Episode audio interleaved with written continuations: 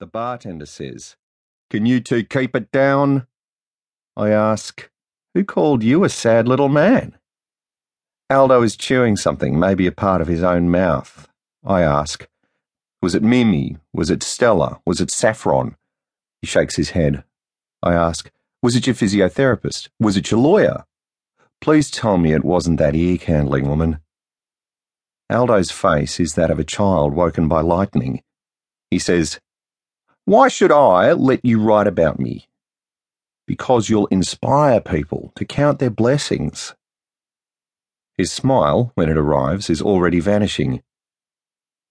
Hang on, he says without inflection, and I know what's coming before it's uttered. I've just had an idea to take the market. Huh? I settle in and listen to the patter of seagulls' webbed feet on the skylight.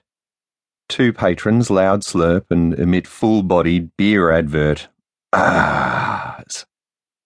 Halfway out Aldo's mouth, soft bubbling sounds that don't mean anything. The look on your face, he says, reminds me of that waiting period between the guilty verdict and the sentencing. Just tell me your idea. You know how we are such optimists, even our Armageddons aren't final? What do you mean? It's post apocalypse this, post zombie apocalypse that. Uh, people are honestly fretting about what to do after the end times. Right, so? So, you know the slight embarrassment you feel for someone who says they never think about death?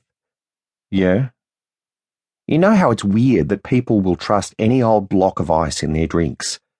Yeah. You know how people are worried their kid's going to turn to them and say, What did you do to the biosphere, Daddy? I laugh. True. You know how people used to want to be rock stars, but now they just want rock stars to play at their birthday parties? Uh huh. You know how we now think pornography as free speech? Like, I don't agree with tentacle sex, but I'll die for your right to produce it.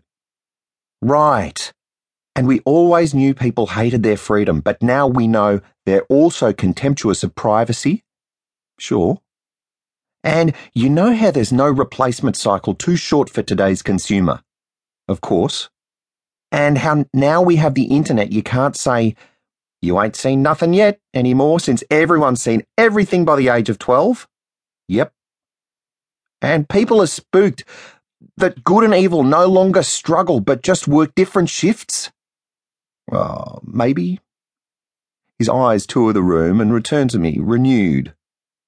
You know how the phrase, at least you have your health, now refers to the state of your organs as commodities you can sell in a pinch? Nobody thinks it means that and how in our lifetimes we'll see the actual end of patience. His eyes probe my face for signs of impact. Okay, yep.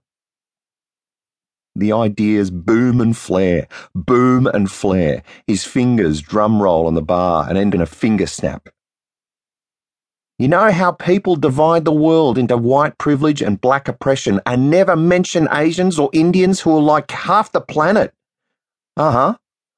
You know how a surprisingly huge number of people like fake leather? Yes. And how people actually believe the obstacle to happiness is that they don't love themselves enough? Sure. And how when someone's coping mechanism fails, they just keep using it anyway? Yeah. And how business sapiens are always having power nightmares. They're having what? Bad dreams during power naps. If you say so. Now he looks like a dog who has chewed through his leash and is waiting to pounce. You know how people still believe that happy couples don't have affairs? Uh huh. And modern relationships are more like, I'll be alone with your thoughts if you'll be alone with mine. Sure. You know how while we're enjoying reading dystopian fiction, for half our population, this society is dystopia. Aldo, wait. You know how our fear of turning into our parents has become the fear of inheriting copies of their genetic mutations? Aldo, hold on. You know how nobody who complains about